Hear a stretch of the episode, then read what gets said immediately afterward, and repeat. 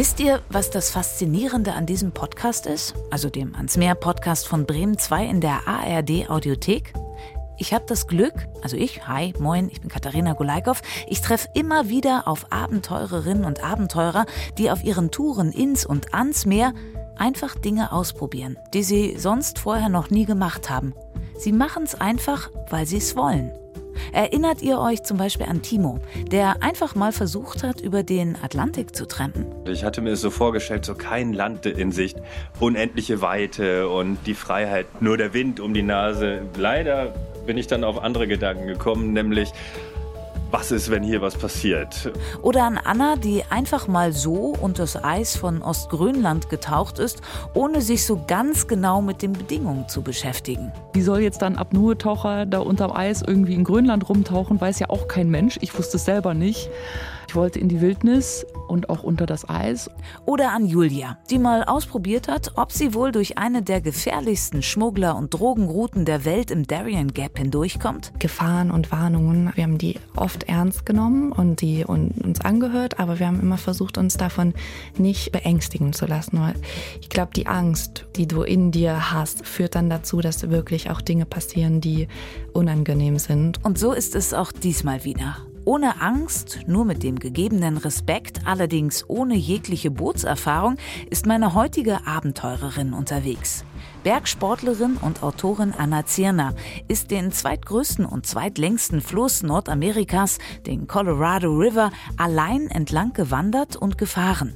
Mit einem Packraft, einem Rucksackboot vom Ursprung in den Rocky Mountains über 2300 Kilometer bis nach Mexiko in den Golf von Kalifornien im Pazifik. Der Moment, wenn man so von der Strömung aufgenommen wird, in diesem kleinen Gefährt und ich paddel auf die Zunge von dieser Stromschnelle zu und merke so, wie dieses wahnsinnige Element vom Wasser so zieht.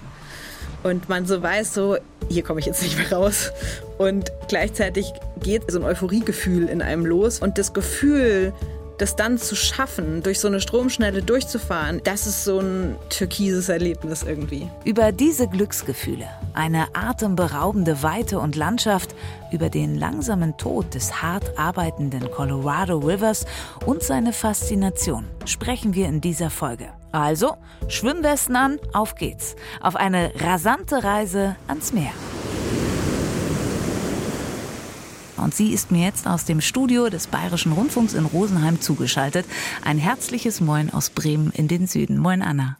Servus in den Norden. Adäquat geantwortet. Du bist ja, und das hört man auch schon gleich, eine Frau der Berge, bist in den bayerischen Alpen aufgewachsen, wohnst in Oberaudorf im oberbayerischen Inntal und seit vielen, vielen Jahren schaust du einmal im Jahr zu einer monatelangen großen Tour aufzubrechen. Das ist das Ziel auf jeden Fall. So hast du zum Beispiel schon die Alpen und die Pyrenäen zu Fuß überquert.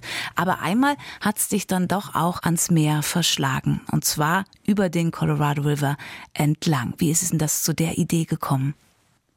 Ja, das Meer war in dem Fall ja tatsächlich nur das Ziel. Mhm. Aber es ist ein sehr schönes Ziel. Wie hat es mich dahin verschlagen? Na, ich wollte schon lange mal wieder eine ganz andere Landschaft kennenlernen als das, was ich bisher so kenne. Und da bietet sich der US-amerikanische Westen sehr gut an, weil da war ich noch nie und es ist wirklich eine spektakuläre Wildnis, die man da erleben kann. Und das war es auch. Also es war die, die Wildnis, die man hier in Europa so eigentlich nicht, ja, die kennt man so hier nicht mehr. Hier ist es sehr zersiedelt alles und das hat mich sehr gereizt.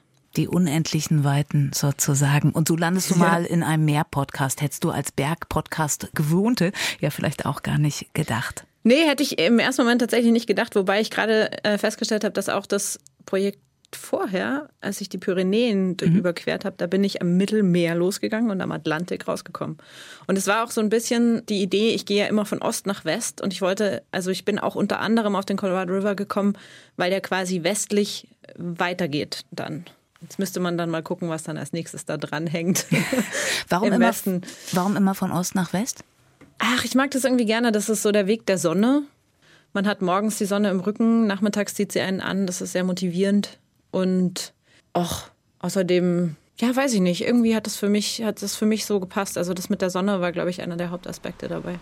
Wir gucken mal, bevor wir in dein großes Abenteuer einsteigen, was du mitnimmst und kommen zu unserer ersten Kategorie der Packliste.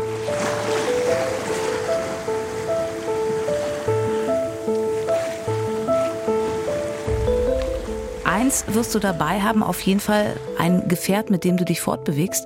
Du hast ja erst geplant, nur zu laufen, aber dann war klar, okay, das geht gar nicht an allen Stellen. Was für eine Art Boot hattest du dabei? Ja, das ist ein sogenanntes Packraft. Ich kannte das vorher auch nicht. Ähm, das ist ein aufblasbares Kajak. Wohlgemerkt kein Schlauchboot. Wenn man das Packraft ein Schlauchboot nennt, das ist sehr beleidigt. Das wollen wir nicht machen, das machen wir nicht. Nee, das wäre so ein bisschen wie wenn man so ein Stadtfahrrad Mountainbike nennt. Oh, nee, also das, das ist nicht. wirklich mhm. ein quasi Hightech-Gerät, was sich aufpumpen lässt, was sich aber auch sehr praktisch und klein im Rucksack verstauen lässt. Das kann man tatsächlich auch einfach an einen Fahrradlenker hängen. Also es ist wirklich ein, ja, wird ziemlich, geht ziemlich klein zusammen. Und ich hatte das ja teilweise auch im Rucksack, deswegen war mir das ganz besonders wichtig. Ich hatte aber vorher überhaupt gar keine Ahnung, dass es sowas gibt, wie gesagt. Und ich war dann sehr begeistert, als ich das erfahren habe. Als du wusstest, zum einen, du hast es schon gesagt, diese unendliche Weite und Wildnis und alles ein bisschen rougher, was nimmt man da noch mit? Also hast du was gegen, ich sag jetzt mal, ich spinne jetzt mal rum, was gegen Schlangen mitgenommen oder was kommt da ins Gepäck, wenn man sich auf so eine lange Tour auch begibt? Na, das mit den Schlangen ist tatsächlich ein lustiges Stichwort, weil das ist sowas, was ganz typisch ist. Man denkt irgendwie vorher, oh Gott, Klapperschlangen, äh, da brauche ich ein Gegengift. Ja. Und dann stellt sich mit der Zeit, mit der Realität, die man im Laufe der Planung, dann der man immer näher kommt, stellt sich raus, also in dem Fall hat sich herausgestellt, es gibt zwar ein Gegengift, das kostet irgendwie 2000 Dollar, muss gekühlt werden. Also ist eigentlich ja, schwierig und dann kommt noch dazu, ja. schwierig zu transportieren und auch nicht ganz billig. Mhm. Und dann kommt noch dazu, dass wenn man tatsächlich das große Pech hat, von einer Klapperschlange so gebissen zu werden, dass es so gefährlich ist, dass man sofort reagieren muss, dann geht das Gift so schnell, dass man wahrscheinlich, wenn man allein unterwegs ist, es nicht schafft, sich noch eine Spritze zu setzen, weil das ist gar nicht so unaufwendig. Ach. Und insofern ist es dann, ja, das, also das sind dann so Sachen, die werkt man dann ab. Und das, was ich unterwegs gelernt habe, ist, dass das Gute an Klapperschlangen ja ist, wie der Name schon sagt, sie klappern. Mhm. Das heißt, die Gefahr, dass man da aus Versehen reintritt oder reinlangt, ist nicht so groß, wie man das vielleicht denkt. Okay, dann konnten wir uns also Gegengift und Kochlöffel sparen, um die Klapperschlangen zu bekämpfen. Was hast du stattdessen dabei gehabt? Also was extrem wichtig ist auf allen meinen Touren und hier war das aber ganz besonders so, ist ein Wasserfilter. Ich habe so einen kleinen Pumpwasserfilter dabei, der halt eben aus nicht trinkbarem Wasser, vereinfacht formuliert, trinkbares Wasser macht. Sonst wäre das nicht gegangen. Das ist eine Sache, die ganz wichtig ist. Und dann gibt es halt noch so Sachen wie Navigationsgeräte, also mhm. sowohl die manuellen in Form von Karte und Kompass als auch die digitalen. Ich habe da immer beides dabei, sprich einen GPS-Track auf dem Handy oder eine Uhr, die mich da auch in die richtigen Richtungen leiten kann, wenn ich es mal nicht mehr selber weiß. Und wie viel Klamotte nimmt man damit? Also du warst drei Monate Wenig. unterwegs. Wenig, obwohl ja doch die Temperaturunterschiede so immens sind. Du bist ja auf 3000 Metern Höhe bei der Quelle gestartet und bist ja dann irgendwann auch in der Wüste gelandet. Wie ist ja, da genau. die also Gemengelage also vom Anziehen? Na, das Temperaturspektrum war tatsächlich minus 20 Grad am Anfang und plus 40 am Ende. Und dadurch, durch diese 60 Grad, habe ich mich irgendwo bewegt. Meistens war es irgendwo dazwischen. Ja, also wenig Klamotten habe ich deshalb gesagt, weil man nimmt tatsächlich wenig Wechselklamotten mit. Also man hat jetzt nicht mehr als ein T-Shirt dabei, aber man hat halt ein T-Shirt, ein Top und ein Longsleeve. Dann hat man irgendwie eine Downjacke und eine Regenjacke Genau, und ich hatte zum Beispiel auch zwei Schlafsäcke dabei, einen dünnen und einen dicken. Wenn es ganz kalt ist, kombiniert man sie, dann nimmt man den dicken und am Ende nimmt man den dünnen und ganz zum Schluss habe ich dann gar keinen Schlafsack mehr gebraucht. Und so viele Leute hast du auch nicht getroffen, du bist ja in die Wildnis, dann ist es ja auch egal, wie viel Zeug man theoretisch zum Wechseln dabei hat, oder? Ja, das, also ich habe tatsächlich mehr Menschen getroffen, als ich dachte. Mhm. Das war aber auch ganz schön, muss ich sagen. Ich hätte das nicht erwartet. Ich dachte, ja, da würde es wesentlich weniger geben. Und am Ende war das aber doch auch ein wichtiger Aspekt von der Reise, die Menschen dort kennenzulernen. Aber ja, natürlich. Also ich war selten frisch geduscht. Das äh, mussten die dann teilweise auch aushalten. Aber das ist ja, ja, so, wenn man unterwegs ist. Genau, da haben die auch Verständnis dafür. Wenn man dann irgendwie nach fünf Tagen aus der Wüste auftaucht, dann sieht man auch entsprechend aus. Dann sind wir perfekt ausgestattet und starten mit dir. Du bist wirklich bei der Quelle gestartet. Wie sieht's da aus? Ist das, ich war mal an der Quelle der Elbe in, in, in Tschechien und es war winzig klein und ich dachte, ach Mensch, das ist ja. süß, du willst mal ein Meer werden. Ja, genau, das fühlt sich doch wirklich an wie so ein kleines Kind, oder? Ja, total. Also so ging es mir eben auch. Ich habe das relativ schnell den Fluss auch als Lebewesen wahrgenommen. Aber dazu kommen wir vielleicht noch. Das Spannende war bei mir, ich bin ja im Februar gestartet und es war ein wirklich heftiger Winter dort mit sehr, sehr viel Schnee. Und ich musste meinen Aufbruch immer mal wieder verschieben, weil man gar nicht zu der Passstraße gekommen ist, von der aus ich meinen Fußmarsch zur Quelle gestartet habe. Als es dann endlich ging, war es aber tatsächlich auch so, dass ich erstmal überhaupt gar nicht wusste, wie ich jetzt hier nach einem fließenden Gewässer suchen soll, wenn alles meterhoch verschneit ist.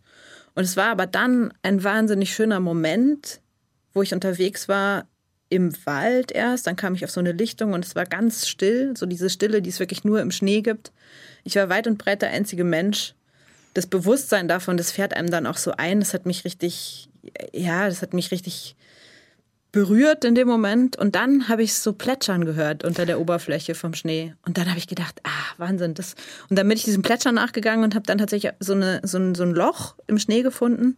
Das war so eingefasst von, einer, von wie so einem Schmuck von Eisrand und das war dann eine der vielen, vielen ganz kleinen Quellen des Colorado River, die da oben entspringen. Und der war auch wirklich ganz zart wie ein neugeborenes Baby. Ach, wie schön. Und wie schnell fließen die dann ineinander, die ganzen Quellen? Na, das dauert gar nicht so lange. Also in meiner Zeitmessung hat es einen Tag gedauert, einen Tag zu Fuß. Das sind, ja, weiß ich nicht, halt so ein paar Kilometer.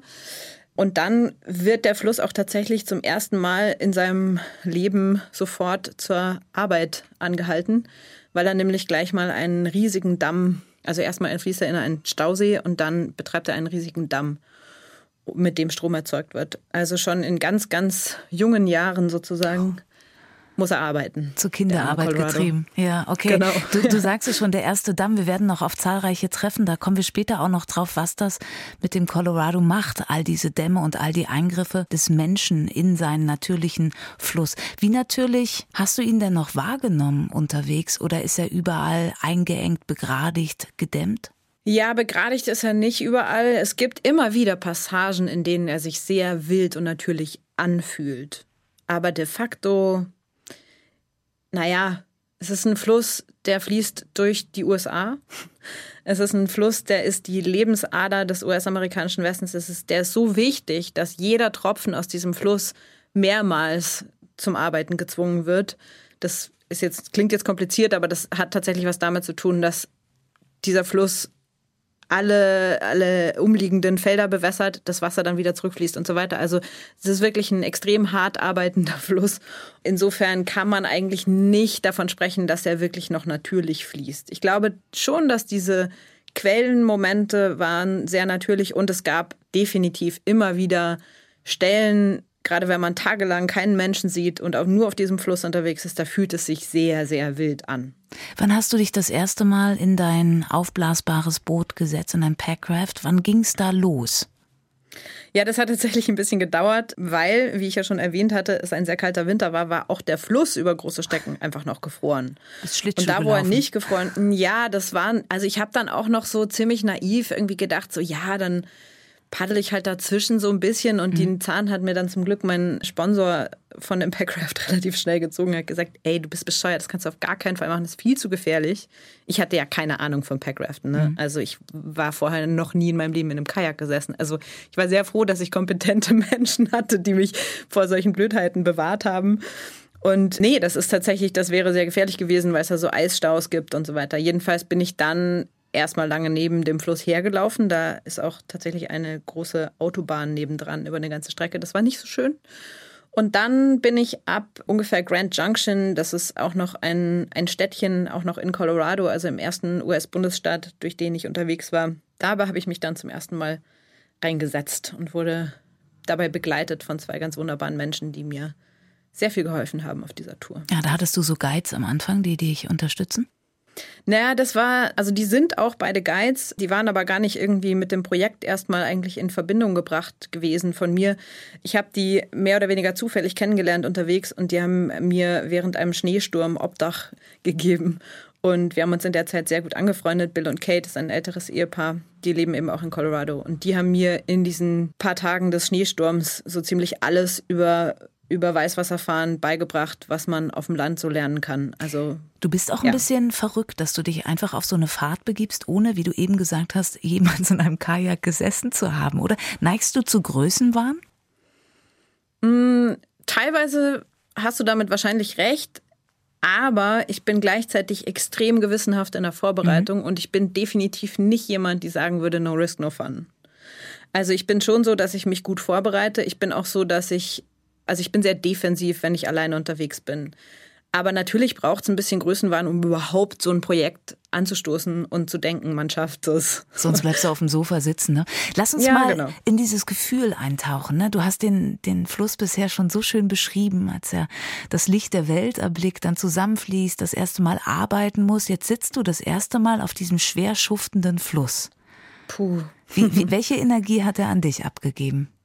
Oh, das war wahnsinnig berührend. Das war sowieso total emotional oft mit dem Fluss, weil ich eben sehr schnell begriffen habe, dass es sich da um eine Art Lebewesen handelt, mit dem ich da unterwegs bin. Also ich bin wirklich nicht esoterisch unterwegs, auch nicht, wenn ich alleine bin.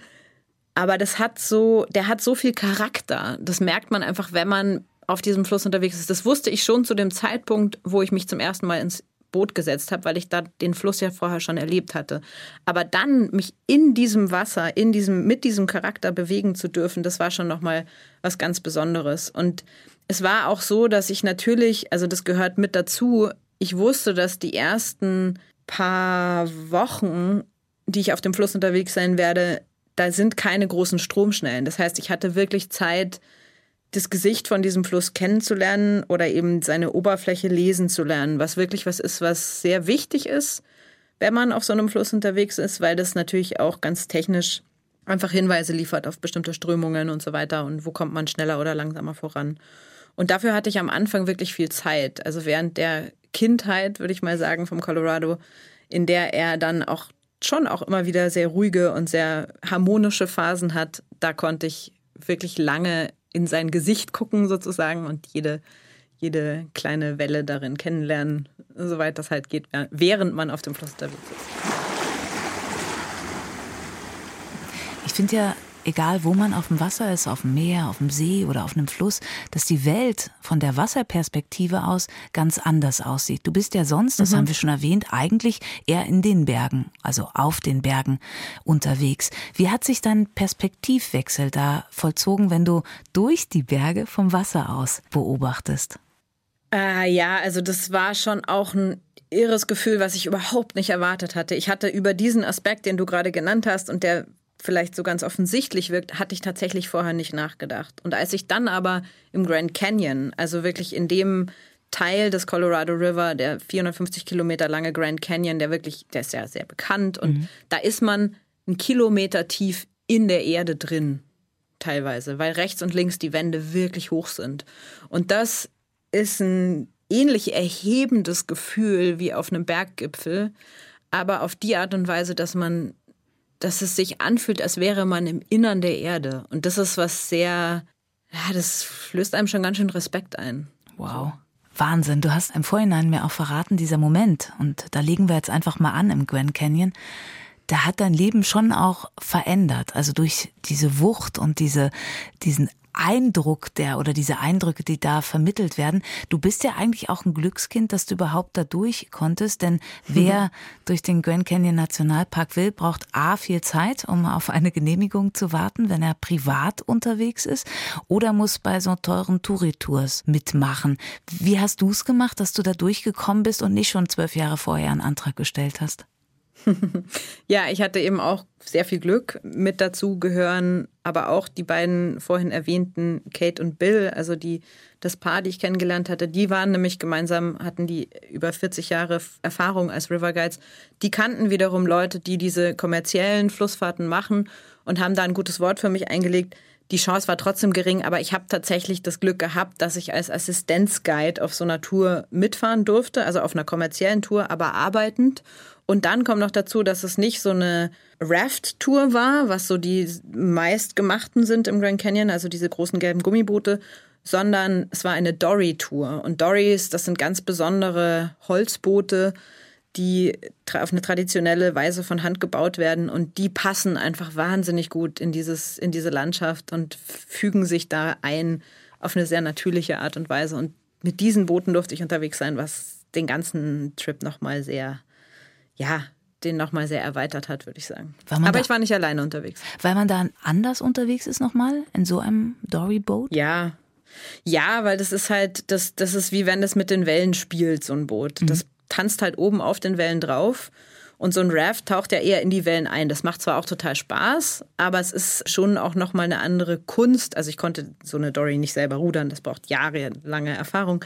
Aber auch wenn man da mitfährt, das ist schon ein, ja, es ist halt ein irres Gefühl, weil man so, ja, weil man auf dem Wasser ist und sich trotzdem damit mit dem Wasser wie noch mehr verbindet. Ich weiß nicht genau, wie ich das beschreiben soll, aber es ist, ja, die Amerikaner sind ja da manchmal so ein bisschen kitschig veranlagt und sagen dann sowas wie, it's a life-changing moment und ich muss sagen, was die Fahrt durch den Grand Canyon betrifft und das Erlebnis insgesamt vom Grand Canyon, da haben sie einfach recht. Also das ist wirklich life-changing. Das ist wirklich was, was man seinen Lebtag nicht vergisst. Magst du uns noch ein paar Bilder schenken? Du hast gerade schon angefangen, ne? als man das Gefühl hat, dass man durch die Erde durchfährt oder ein Kilometer tief mhm. in der Erde drin ist. Ich, kannst du mir noch ein Bild mitgeben? Ihr fahrt da durch, mhm. kleine Gruppe, diese steilen Wände um euch herum. Und es muss ein unwahrscheinliches Farbspektrum noch sein, oder? Ja, das Farbspektrum ist, ist irre. Das hat was mit diesen Sandsteinwänden zu tun, die da sind, die ja auch große Rätsel aufgeben, weil es gibt Schichten in diesem Sandstein, deren Ursprung nicht erklärlich ist. Die Great Unconformities heißen die. Also es gibt diese ganzen Orange, Rot, Grautöne, Gelbtöne der Wände und dann gibt es aber, und das ist wirklich überraschend, unglaublich bunte Blumen. Das kann man mhm. sich überhaupt nicht vorstellen, weil man denkt immer Wüste, trocken und so. Aber da gibt es Kakteenblüten und alle möglichen knallgelben und hellweißen und also wirklich farbenprächtige Blüten manchmal in den Seitentälern. Und dann natürlich der Colorado selbst. Also Colorado heißt ja auf Spanisch gefärbt. Ähm, es ist der rot gefärbte Fluss. Der wurde damals von den Entdeckern Spaniern so genannt. Der hat auch ein unglaubliches Farbwechselspiel, weil wenn zum Beispiel es vorher geregnet hat, dann ist er wirklich Colorado, also rötlich, äh, braun gefärbt. Wenn er aber, wenn es länger gutes Wetter gab oder direkt an einem Zufluss, da ist er manchmal türkisblau. Und diese ganzen Farbkombinationen sind einfach äh, mind-blowing, muss man da leider das englische Wort benutzen, weil das am besten zutrifft. Ja, es macht's größer, ne? Was war ich habe auch noch ein anderes ja, Bild, ähm, was mir gerade einfällt, weil ich das jetzt mit dem Blau auch gesagt habe. Dieses Türkisblau, ja, das, das löst ja so ein bestimmtes Gefühl aus. Und für mich gab es so ein Erlebnis, was sich gut mit dieser Farbe irgendwie beschreiben lässt. Und zwar bin ich im Verlauf der Zeit, ich war ja 21 Tage durch den Grand Canyon nur unterwegs. Insgesamt war ich drei Monate, aber 21 Tage im Grand Canyon. Und der Moment, wo ich selber mit meinem Packraft immer wieder dann auch stromschnellen gefahren bin unterwegs, der Moment, wenn man so von der Strömung aufgenommen wird in diesem kleinen Gefährt. Ich sitze da drin, die Strömung nimmt mich auf und ich paddel auf die Zunge von, diesem, von dieser Stromschnelle zu, weil man immer genau in die Mitte von dieser Stromschnelle paddelt und merke so, wie dieses wahnsinnige Element vom Wasser so zieht. Und man so weiß, so, hier komme ich jetzt nicht mehr raus. Und gleichzeitig geht so eine Euphorie, so ein Euphoriegefühl in einem los, was sich so aus, dem, aus der Magengrube irgendwie langsam hochschaukelt. Und dann kommen so diese ersten Stromschnellen und das Gefühl, das dann zu schaffen, durch so eine Stromschnelle durchzufahren, indem man die richtige Kombination aus Präzision im, im Paddel, Ruhe im Bauch, Kraft irgendwie so aus dem, wie man mit dem Wasser umgeht und gleichzeitig aber auch so ein Feingefühl, das alles kombinieren zu können im Wasser, das ist so ein türkises Erlebnis irgendwie. Du siehst es nicht, aber vielleicht hörst du es. Ein Lächeln geht über mein Gesicht. Hattest du je Meins Todes... Auch. Ja. Ich, immer wenn ich daran denke, dann grinse ich echt von einem Ohr bis zum anderen, weil das ist, es gibt wenig Dinge, die ich in meinem Leben gemacht habe, die so Spaß gemacht haben, wie dieses Wildwasser zu fahren. Also ohne jemals in einem Packraft gesessen zu haben, geschweige denn Wildwasser gemacht zu haben, steht auf der Bucketlist, kann ich sagen, ich habe ein Gefühl, wie du dadurch von links nach rechts und dich treiben lässt. Hattest du auf der ganzen Fahrt, ich meine, sie war nur lang genug, jemals Todesangst? Weil das klang gerade schon auch so, okay, das ist so zwischen Euphorie und, ach Mensch, das hätte es jetzt auch sein können. Ach nee, ich finde Todes, nee, nee, Todesangst, nö. Also ich finde, Angst ist ein total wichtiger Begleiter, den braucht man immer mal wieder, auch um einen so vom Größenwahn wieder wegzubringen. Aber Todesangst würde ja auch bedeuten, man hat also ja, ich nehme es mal auseinander, ja, aber man hat Angst vorm Tod. Ich habe keine hm. Angst vorm Tod in dem Sinn. Also ich, natürlich möchte ich leben, ja, mhm. aber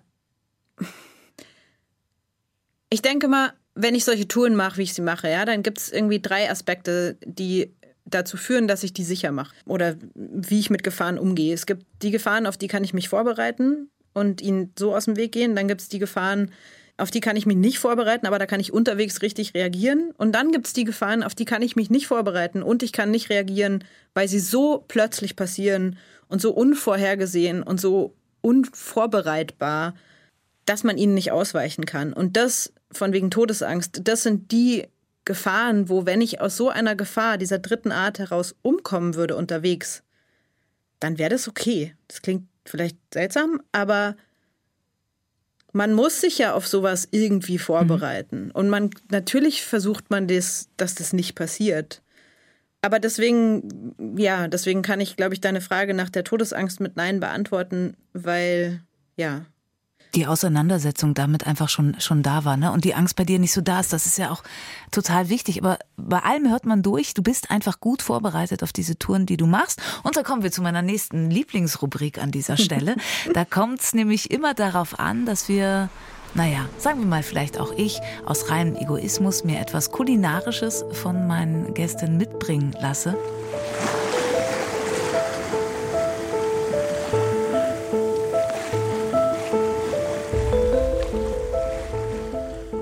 Und da geht schon meine Tür wieder auf. Redakteurin Seraphia kommt rein und stellt mir einen Teller hin. So, und eine Gabel daneben. So, der Teller ist noch abgedeckt, deswegen ich gucke gleich rein mit dir. Du hast dich ja das hat sie mir verraten im Vorhinein richtig gut vorbereitet, auch auf die Essensgeschichte, weil du bist jetzt nicht äh, Typ Anna, die den, die Angel raushängt und hofft, sie wird einen Fisch fangen unterwegs und sich ich davon mag ernähren. Fisch. ja, das ist schon mal schlecht. Wie hast du dich aufs Essen bei so einer Tour, wo du ja primär auf dem Fluss unterwegs bist und wirklich von Schnee bis in die Wüste fährst, wie hast du dich essensmäßig vorbereitet?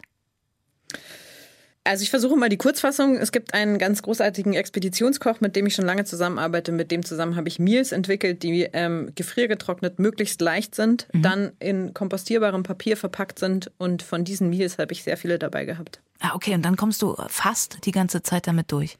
Ja, also das war ja nun auch nicht so am Colorado, dass da keine Zivilisation ist. Da gibt es schon auch weite ja. Strecken, ähm, wo der Fluss wirklich auch durch dicht besiedeltes Gebiet fährt und man halt am nächsten K anliegt und ein Burger isst. So. Mhm. Also das geht dann ich auch. Übertreibe, aber das geht's schon auch. Also es war jetzt nicht so, dass ich für drei Monate gefriergetrocknetes Essen dabei hatte und das jeden Tag gegessen habe. Aber wann immer ich über längere Passagen in der Wildnis unterwegs war, habe ich dieses Essen gegessen und sehr gerne. Also ich habe tatsächlich, äh, ich esse das auch zu Hause manchmal. So, dann bin ich jetzt sehr auf meinen wahrscheinlich nicht Burger, sondern irgendwas gefriergetrocknetes gespannt. Ich öffne jetzt diesen Deckel und sehe Ah ja. Ich glaube, ich habe das ewig nicht gegessen. Aber es könnte, du musst mich berichtigen, sowas wie Polenta sein und Oh ja. Und so ein bisschen Käse klebt vielleicht dazwischen. Kann ja. das sein? Parmesan? Parmesan. Oh, warte.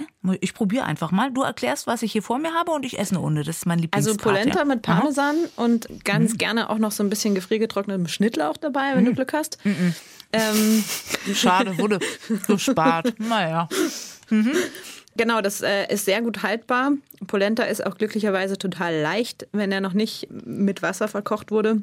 Mhm. Und dann aber sehr gehaltvoll. Also der, der bläht sich ja so total auf und deswegen hat man wirklich ein, ein sehr gutes Verhältnis von Packgewicht zu Essgewicht.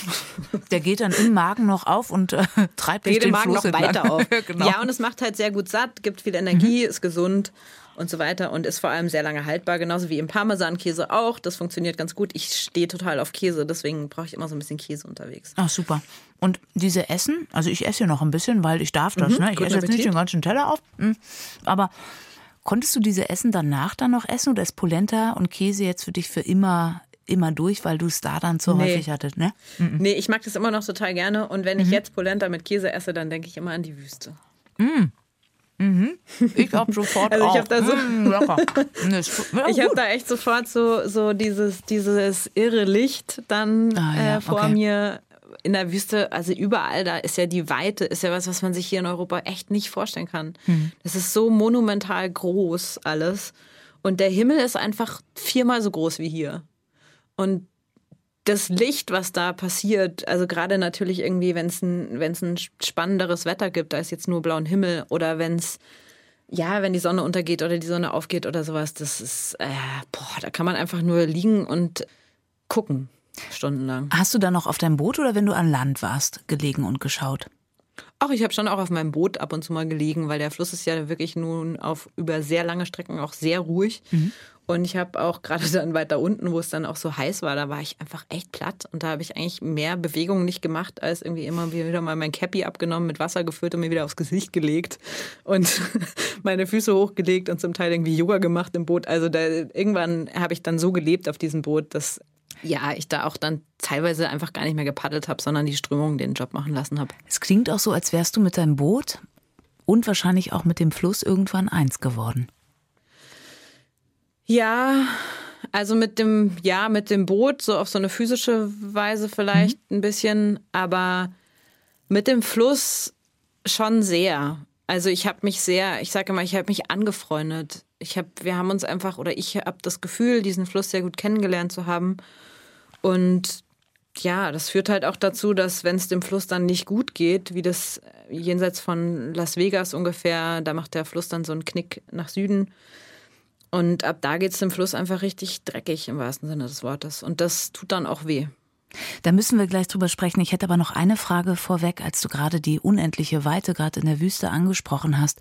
Wie sahen deine Nächte aus? Weil Nächte haben ja noch mal was ruhigeres und was ergreifenderes und ja irgendwie was, ich finde manchmal noch übermächtigenderes. Gibt's das Wort? Ja, ne? Gibt es.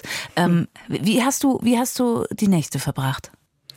Sehr unterschiedlich. Also es gab so Nächte auf Passagen, wo es, weiß ich nicht mal, fünf Tage lang nur geregnet hat. Da war ich dann froh, wenn ich irgendeine Höhle gefunden habe. Und dann habe ich einfach nur super tief geschlafen und kurz, um dann sofort wieder aufs Wasser zu gehen, damit ich möglichst schnell aus diesem Dreckswetter rauskomme. Also das waren dann auch oft nicht so komfortable Nächte. Dann gab es aber auch eben die Passagen, wo ich zu Fuß unterwegs war und zu Fuß in der Wüste unterwegs war. Und das ist also eben Sternenhimmel in der Wüste. Ja, hat jeder schon mal gehört, wie wahnsinnig schön der ist. Aber wenn man ihn so, ne? gesehen hat, Ja. boah, Wahnsinn. Ja, natürlich, also es ist total irre. Es ist wirklich unglaublich schön. Ach schön. Ich würde gern weiter an diesen schönen Bildern mit dir schwenken, aber du hast es jetzt schon diverse Male, na sagen wir mal, gedroppt, so vorbei, unterschwellig gesagt, dem Fluss geht es nicht gut. Ich habe ja gesagt, deine Reise war theoretisch 2330 Kilometer lang, also vom Ursprung bis ans Meer. Aber du bist da gar nicht angekommen. Wa- Was passiert mit dem Fluss unterwegs? Wie viele Dämme machen aus ihm das, was er inzwischen geworden ist? Naja, es gibt äh, ungefähr 15 Dämme. Es gibt auch, glaube ich, noch so ein paar kleinere. Aber die sind gar nicht so das größte Problem. Also die sind auch ein Problem und da gehen auch die Meinungen auseinander, ob die jetzt bleiben sollten oder nicht. Aber das ist halt nur eins von vielen Problemen. Der Colorado River ist einfach, bringt Trinkwasser für über 40 Millionen Menschen versorgt die komplette Landwirtschaft und so weiter. Also der haben wir ja auch schon oft jetzt drüber gesprochen, kurz, ist ein sehr hart arbeitender Fluss.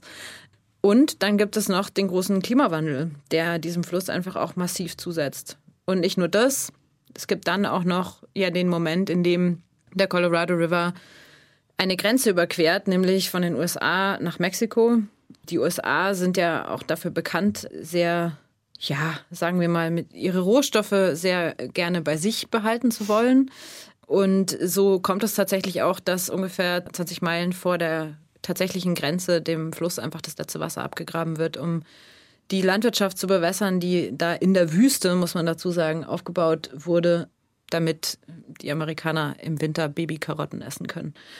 Das macht einen, also nicht einen, das macht mich wütend, weil es gibt durchaus auch andere Lösungen für solche Dinge. Es gibt auch, also es gibt andere Formen der Bewässerung und so weiter.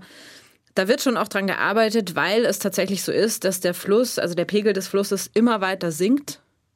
Eben unter anderem wegen dem Klimawandel und wegen dem schlechten Umgang mit dem Fluss.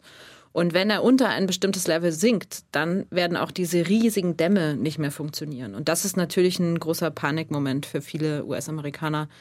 Das wollen alle vermeiden. Und das ist so, wie das oft ist. Wenn es wirklich dringend wird, dann fangen die Leute an, miteinander zu reden vielleicht. Und so ist es jetzt derzeit auch. Also es wird jetzt eben darüber gesprochen, was man da machen kann. Aber ganz abgesehen davon ist einfach der Moment für mich, als ich über so eine Dammmauer, Staumauer geguckt habe, auf die ich hingepaddelt bin und auf der anderen Seite ist ein dreckiger kleiner See, aus dem so ein meterbreites Rinnsal rausfließt, was dann der Colorado River sein soll. Das war schlimm. Den ja dann ja quasi sterben zu sehen, den Fluss am genau. zum Ende hin zu deiner genau. Reise. Genau, und es ist, also ich bin, äh, du hast anfangs gesagt, ich bin ja nicht bis zum Meer gekommen. Das stimmt nicht. Ich bin bis zum Meer gekommen, aber der Fluss kommt seit mhm. dem Jahr 1964 nicht mehr bis zum Meer. Ich konnte ja laufen. Ich konnte mhm. durch dieses staubige, dreckige, Müll, müllgeflutete Bachbett laufen und hab's mich so durch 40 Grad und sengende äh, dreckige Müllverbrennungsluft zum Meer durchgeprügelt so. Aber der Fluss halt nicht. Und es gibt wahnsinnig schöne Aktionen, an die ich auch kennenlernen durfte dann in Mexiko, ähm, wo NGOs versuchen, das Delta zu renaturieren. Du hast aber auch mitgemacht, ne? Du hast ein bisschen mit mithelfen Ja, können? ich habe auch Bäume gepflanzt, aber es kommt einem so zynisch vor, dann mhm. irgendwie zu sagen, ja, ich habe auch ein paar Bäume. Also ich habe ein paar Bäume gepflanzt. So. Also das, was die da machen, ist halt seit Jahren wirklich kontinuierliche harte Arbeit. Ich durfte symbolisch ein paar Bäume mitpflanzen. Das war sehr schön, das hat auch großen Spaß gemacht. Aber es ist natürlich, also der, der Aufwand, den die da betreiben, für quasi nichts. Also die kriegen nichts dafür. Das ist wirklich beeindruckend und Hast du Hoffnung? Ja, ich bin sehr dankbar dafür, was die da machen. Ich äh? habe Hoffnung, weil äh, Hoffnung wichtig ist. Ich glaube, wenn man keine Hoffnung mehr hat, dann kann man auch gleich gehen. Ich habe Hoffnung unter anderem wegen so Menschen wie der kleinen Samantha, die ich kennengelernt habe. Das klingt jetzt auch ein bisschen kitschig, aber es war, ist wirklich so. Samantha hat, äh, die war sechs, glaube ich, als ich sie kennengelernt habe. Die hat dort Bäume gepflanzt, auch in einem Dorf, wo sie lebt. Und die kümmert sich seitdem immer um die Bäume, die sie gepflanzt hat. Und das ist halt schon was, das macht einem dann auch Hoffnung. Die Menschen, die du, oder jetzt die ersten, oder die ersten drei, die du angesprochen hast, sind ja nur ich kann es mir auf jeden Fall vorstellen, ein Teil der Menschen, die dir begegnet sind auf dieser Reise. Was hast du über Menschen und Land, du bist ja Halbamerikanerin, aber was hast du noch neu über dieses Amerika auch kennengelernt? Also mir fällt da eine Begegnung ein mit Sydney. Der hat mich mal beim Trampen mitgenommen. Sydney, ja, Sydney ist so ein Mann, der hat die Umgebung, in der er lebt, glaube ich, nie verlassen.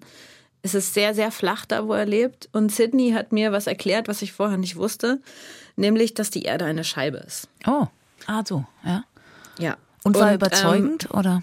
Absolut. Mhm. Also er hatte für alles eine Erklärung. Und das, was für mich wirklich bereichernd an dem Gespräch mit diesem wunderbaren Sydney war, war das Erlebnis, sich erst darum zu bemühen und es dann zu schaffen, das eigene Wissen und die eigene, also so, so, so ein Impuls von mal, was für ein Blödsinn, was für ein Quatsch, ja, das mal auszustellen und einfach mal zuzuhören. Und einfach sich anzuhören, also das, wo man unter anderen Umständen sagen würde, ist der größte Humbug. Aber sich das anzuhören und zu versuchen, sich in die Perspektive von diesen Menschen zu versetzen, die dann auch wirklich nachvollziehbar wird, wenn man sie aus seinen Augen versucht zu betrachten. Das heißt ja deswegen nicht, dass ich irgendwie ab jetzt denken muss, die Erde ist eine Scheibe, ja. Aber es ist erweiternd für das eigene Gehirn, mal zu versuchen, sich in diese Perspektive reinzuversetzen. Und das hat mir großen Spaß gemacht. Und ich bin ihm sehr dankbar dafür. Es, waren, es gab sehr viele Dinge, die er wusste, die ich nicht wusste. Er wusste auch, dass Obama der Antichrist ist und dass Michelle Obama eigentlich ein Mann ist und dass Trump von Gott ins Weiße Haus gesetzt wurde und so weiter und so weiter. Also es gab sehr viele sehr interessante neue Tatsachen für mich zu lernen. Es hat auch großen Spaß gemacht, darüber zu schreiben und dabei eben eine Balance zu finden aus also natürlich war ich auch amüsiert, ja, über diese ganzen Tatsachen, die ich da gelernt habe. Aber es halt gleichzeitig sich da mal so ein bisschen von seinem hohen Ross runter zu bewegen und sich mal so ein bisschen zurückzulehnen und mal zu sagen, na, wie sieht denn so eine Erde aus, wenn die eine Scheibe ist? Was passiert denn da, wenn man, fällt man dann da runter? Und diese Fragen, die kann man nur dann stellen, wenn man sich erstmal zurücknimmt. Und das hat so Spaß gemacht. Und würde der Colorado River dann über die Kante fließen? Oder versiegt er in der Geschichte auch vorher?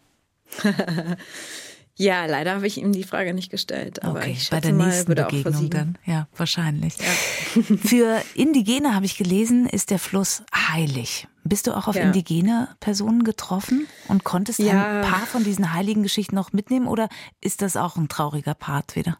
Also, das ist ein trauriger Part. Mhm. Insofern dazu ja. So oder so ist es ein trauriger Part, weil das, was dort passiert in Reservaten, oder dass es überhaupt Reservate gibt, ist einfach, äh, ja, ja, gehen wir jetzt nicht ins Detail, aber was ich wirklich genossen habe in den Gesprächen, ich hatte wirklich viele verschiedene, immer wieder den ganzen Fluss entlang mit Native Americans, also Menschen, die eigentlich wirklich von dort mhm. sind. Und ein Aspekt, der mir sehr gefallen hat und der mich sehr inspiriert hat, auch für mein eigenes Leben, ist der Umgang mit der Natur. Der ist nämlich so selbstverständlich also die Natur ist so selbstverständlich ein Teil der Familie, um den man sich kümmert, wie um die eigenen Kinder oder die eigenen Eltern. Wenn man was nimmt von der Erde, dann gibt man auch gleichzeitig immer wieder was zurück.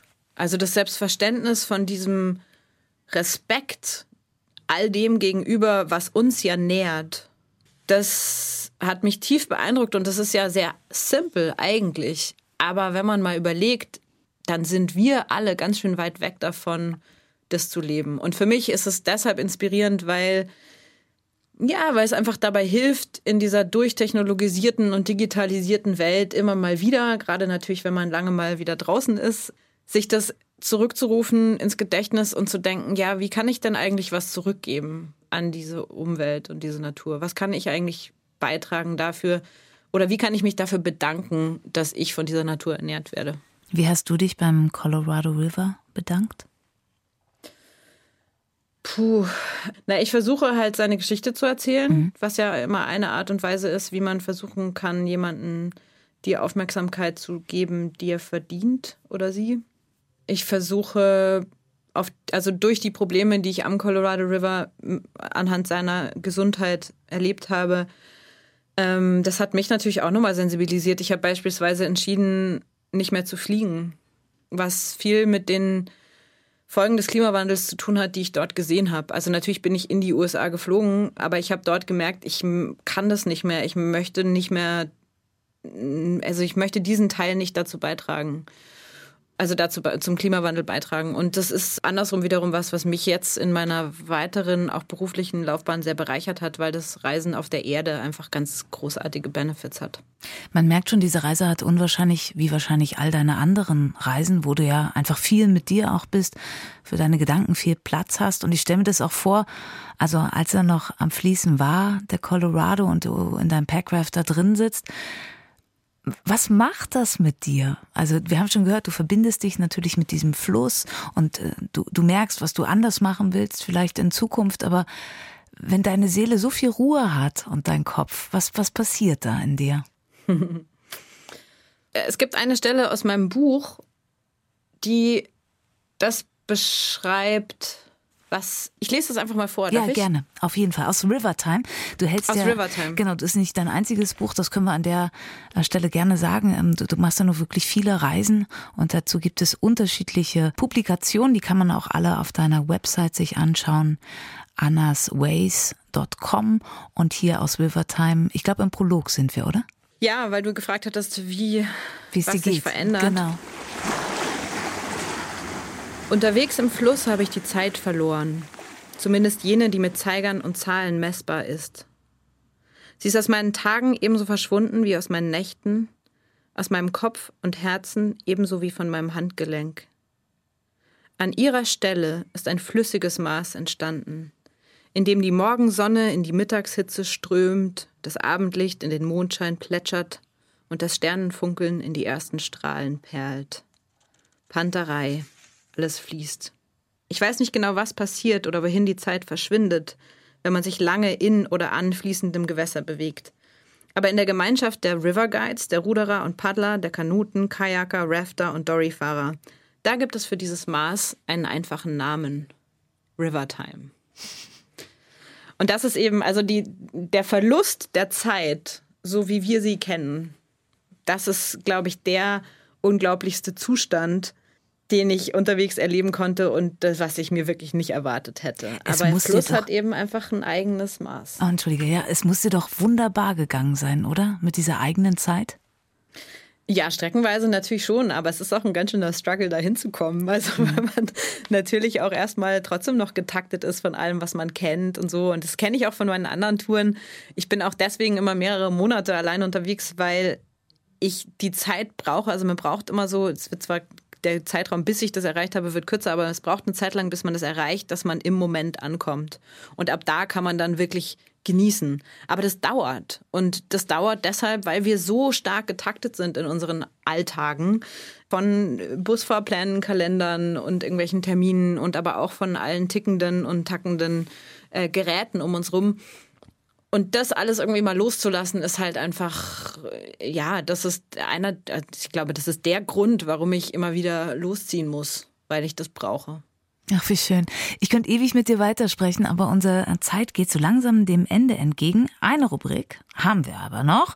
Und da geht's immer darum, was man mitnimmt aus der Zeit. Also emotional haben wir jetzt ja schon einiges gehört von dir. Aber es geht immer ums Souvenir.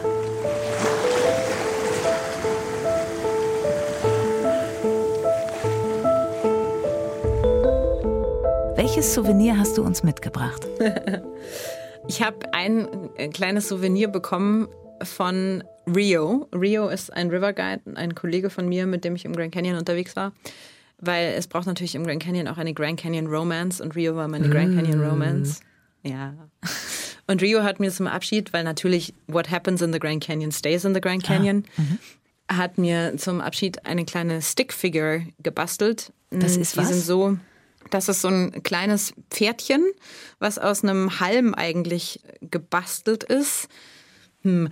Ja, also die, die, traditionell wurden die von den indigenen Völkern dort gemacht und sind eben in der Wissenschaft einer der, der wichtigsten Beweise dafür, dass es dort vor vielen, vielen, vielen Jahren schon Menschen gab, die quasi dieses allererste Art von Spielzeug gebastelt haben. Und ähm, es gehört so ein bisschen zum Kult der River Guides dazu, dass sie so ein paar von diesen alten indigenen Basteltechniken können.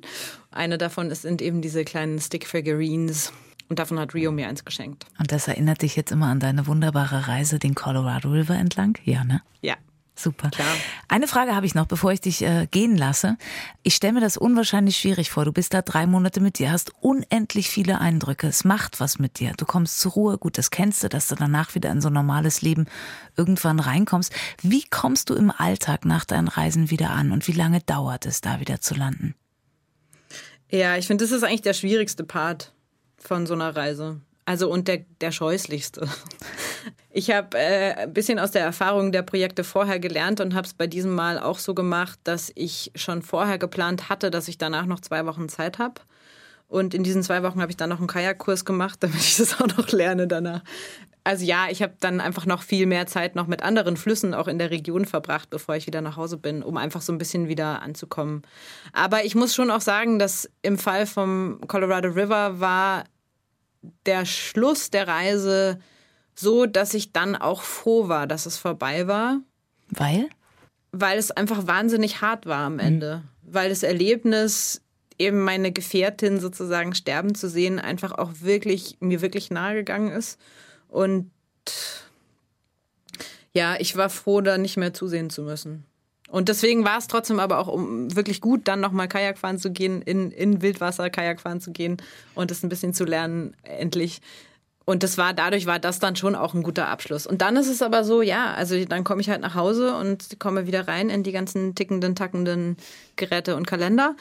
Und dann habe ich aber ja das große Glück, dass ich mich dann hinsetzen darf und alles nochmal erleben darf, indem ich es aufschreibe. Und dann, wenn ich das gemacht habe und das Buch dann rausgekommen ist, dann habe ich auch noch das Glück, dass ich mich immer wieder vor eine äh, Menge Menschen hinstellen darf, die tatsächlich kommen, um sich diese Geschichte anzuhören. Und auch da kann ich das ja jedes Mal nochmal wieder erleben. Und das ist einfach, ey, ich bin so, also ich fühle mich so privilegiert, dass ich das machen darf. Das ist für mich also ich hätte, ich gehöre wirklich nicht zu den Menschen, die mal gesagt haben, ich mache mein Hobby zum Beruf.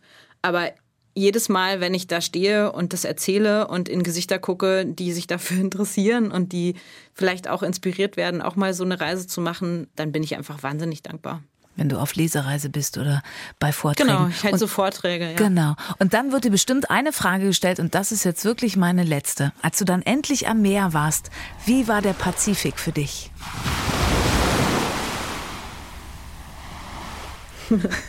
Na, mh. Mm. Sag was Tolles bitte. Es ist ein Mehr-Podcast hier. Der Pazifik ist sicher sehr schön. das war, das war sehr gut. Das nehme ich so. Nein, also ich meine de facto, weißt du, ich stand in einer von Säure durchtränkten Lake. Ach, schade, ja. Mhm. Mit aufgerissenem Boden und natürlich konnte ich rausschauen aufs Meer und hatte die Ahnung, dass irgendwo da hinten dann auch wirklich Meer ist in der Weite, wie man sich das vorstellt und wie ich das Meer natürlich auch kenne und liebe, ja. Aber in dem Moment war dieses Meer da nicht. Und das, was man aber schon hoffnungsvollerweise vielleicht sagen kann, ist, dass für mich schon auch die Vorstellung entstanden ist, dass das bisschen Wasser, was, und sei es nur durchs Grundwasser, in diesem Meer ankommt, irgendwann ja vielleicht verdunstet und dann irgendwann als Wolke vielleicht wieder zurückzieht in Richtung Rocky Mountains und vielleicht in den Rocky Mountains abregnet und vielleicht dann als Schneeschmelze oder wie auch immer wieder in die Quelle gerät und so vielleicht der Kreislauf vom großen Colorado River nochmal von vorne beginnen darf. Jeder Tropfen will immer ans Meer zurück. Vielen Dank, Anna Zirner. Dankeschön. Und wenn ihr noch mehr über Anna Zirners Reise erfahren wollt, dann empfehle ich euch ihr Buch Rivertime. Allein auf dem Colorado von den Rocky Mountains bis nach Mexiko. Und ich empfehle euch ihre Website annasways.com. Dort könnt ihr noch mehr über ihre anderen Reisen und Abenteuer erfahren. Ans Meer, der Podcast von Bremen 2, heute mal zu Besuch auf einem Fluss auf dem Weg ans Meer. Und damit verabschieden wir uns von ans Meer Geschichten zwischen Wasser und Land in die Sommerpause. Na, beziehungsweise ans Meer. Da muss ich nämlich dringend wieder hin, vor allem um neue Meergeschichten für euch zu finden.